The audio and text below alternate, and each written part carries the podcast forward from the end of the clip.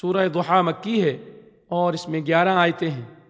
بسم اللہ الرحمن الرحیم شروع کرتا ہوں اللہ تعالیٰ کے نام سے جو بڑا مہربان نہایت رحم والا ہے والضحى قسم ہے چاشت کے وقت کی والليل إذا سجى اور قسم ہے رات کی جب چھا جائے ما ودعك ربك وما قلى نہ تو تیرے رب نے تجھے چھوڑا ہے اور نہ وہ بیزار ہو گیا ہے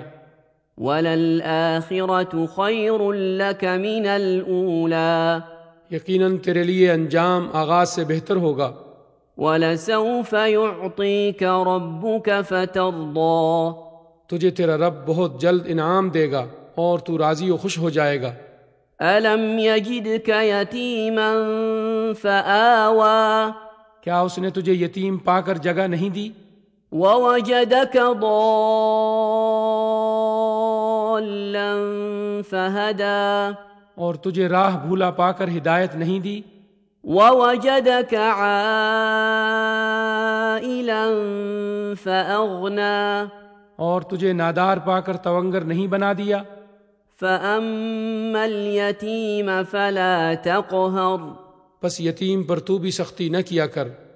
وأما السائل فلا تنهر اور نہ سوال کرنے والے کو ڈانٹ ڈبٹ وأما بنعمة ربك فحدث